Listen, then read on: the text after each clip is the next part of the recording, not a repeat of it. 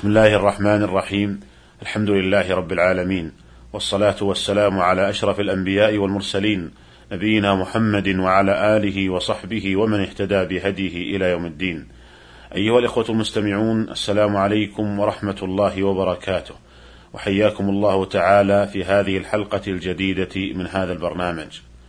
لا يزال الحديث موصولا عن أحكام صلاة الجماعة. وسأتحدث معكم في هذه الحلقة عن بعض المسائل والأحكام المتعلقة بالمسبوق. فأقول وبالله التوفيق السنة للمسبوق إذا أتى والإمام في صلاته أن يدخل معه على أي حال وجده عليها.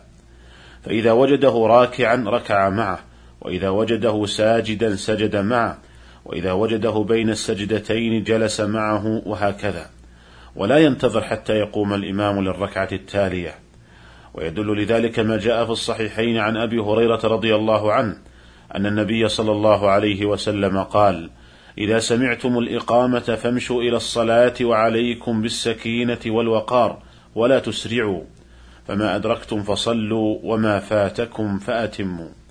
فقوله فما أدركتم فصلوا دليل على أن المسبوق إذا أدرك الإمام على أي حال دخل معه. اللهم إلا أن يدركه وقد رفع من الركوع من الركعة الأخيرة ويرجو أن يجد جماعة أخرى فالأفضل ألا يدخل معه في هذه الحال لأنه قد فاتته الجماعة فإن الجماعة إنما تدرك بإدراك ركعة وإذا دخل مع الجماعة الأخرى فقد حاز فضل الجماعة كما سبق بيان ذلك مفصلا في حلقة سابقة. قال الحافظ ابن حجر رحمه الله: استدل بقوله صلى الله عليه وسلم في هذا الحديث: فما أدركتم فصلوا على استحباب الدخول مع الإمام في أي حالة وجد عليها. قال: وفيه حديث أصرح منه أخرجه ابن أبي شيبة من طريق عبد العزيز بن رفيع عن رجل من الأنصار مرفوعا من وجدني راكعا أو قائما أو ساجدا فليكن معي على حالة التي أنا عليها. أيها الإخوة المستمعون، وننتقل بعد ذلك للحديث عن مسألة مهمة في هذا الباب، وهي ما يدركه المسبوق مع الإمام، هل هو آخر صلاته وما يقضيه أولها، أم أن ما يدركه هو أول صلاته وما يقضيه آخرها؟ اختلف العلماء في هذه المسألة على قولين مشهورين، فذهب بعضهم إلى أن ما يدركه المسبوق مع الإمام هو آخر صلاته، وما يقضيه أولها، وهذا هو المذهب عند الحنابلة، واحتجوا بحديث أبي هريرة رضي الله عنه السابق ذكره، وأنه قد روي بلفظ: فما أدركتم فصلوا وما فاتكم فاقضوا. قالوا والمقضي هو الفائت فينبغي أن يكون على صفته.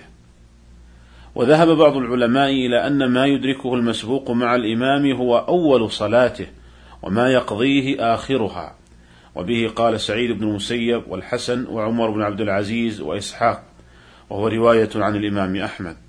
وقد اختار هذا القول ابن المنذر وجمع من المحققين من أهل العلم. واحتجوا بحديث أبي هريرة رضي الله عنه السابق فإن أكثر الروايات لهذا الحديث إنما وردت بلفظ فما أدركتم فصلوا وما فاتكم فأتموا. ثم على تقدير صحة رواية وما فاتكم فاقضوا فإن القضاء هنا بمعنى الإتمام.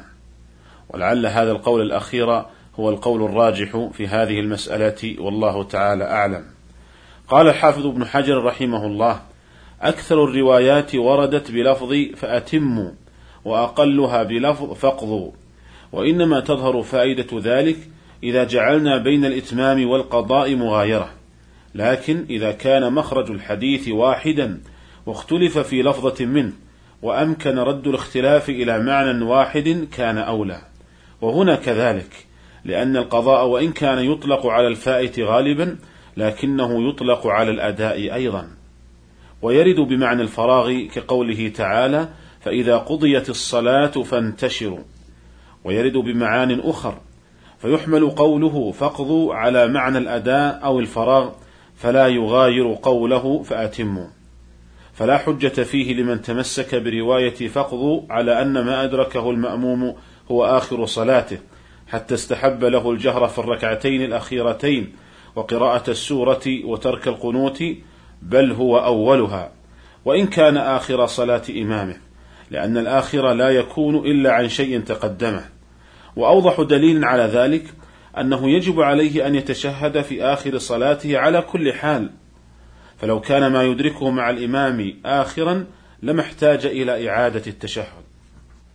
وقال الشيخ عبد الرحمن السعدي رحمه الله الصحيح أن الذي يدرك مع الإمام أول الصلاة والذي يقضى آخرها وذلك أن قوله صلى الله عليه وسلم فما أدركتم فصلوا وما فاتكم فأتموا صريح في ذلك غير محتمل.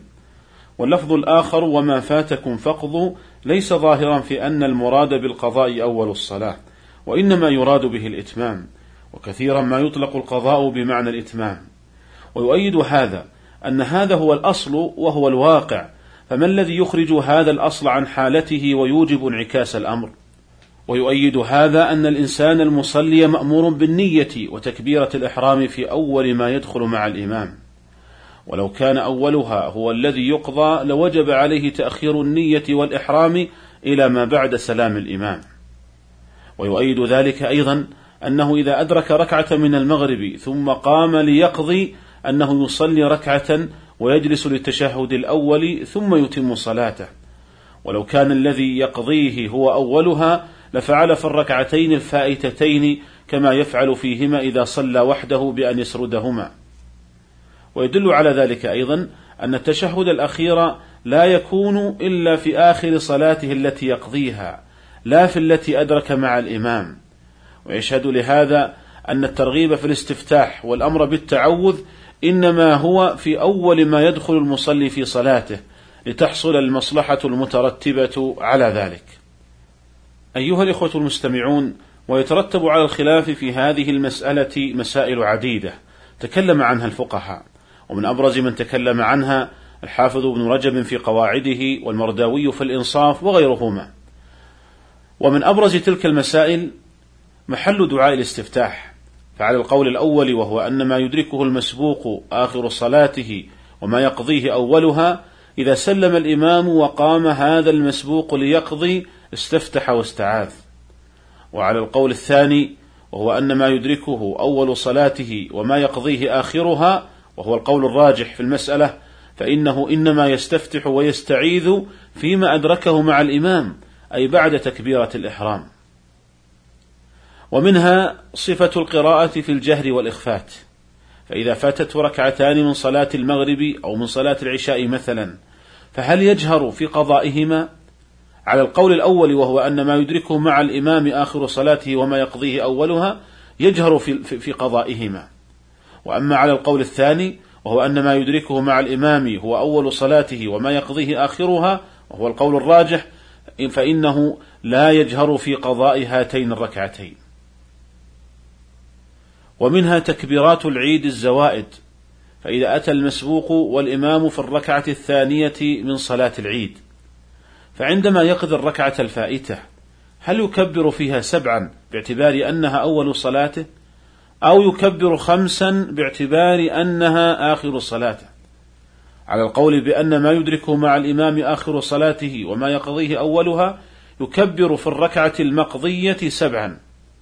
وأما على القول الثاني وهو أن ما يدركه مع الإمام أول صلاته وما يقضيه آخره وهو القول الراجح فإنه إنما يكبر خمسا باعتبار أن الركعة المقضية هي آخر صلاته فتكون هي الركعة الثانية فيكبر فيها خمسا. ومنها المسبوق في صلاة الجنازة. فإذا سبق الإنسان ببعض تكبيرات صلاة الجنازة فعندما يتابع الإمام في بقية التكبيرات هل يبدأ بقراءة الفاتحة أو يتابع الإمام في الذكر الذي هو فيه. على القول الأول وهو أن ما يدركه المسبوق آخر صلاته وما يقضيه أولها يتابع الإمام في الذكر الذي هو فيه ثم يقرأ الفاتحة في أول تكبيرة يقضيها. وأما على القول الثاني وهو أن ما يدركه المسبوق هو أول صلاته وما يقضيه آخرها وهو القول الراجح فإنه لا يتابع الإمام في الذكر الذي هو فيه بل يقرأ الفاتحة. ويعتبر أن ما أدركه مع الإمام أنه هو أول صلاة الجنازة ويقضي ما فاته بعد سلام الإمام.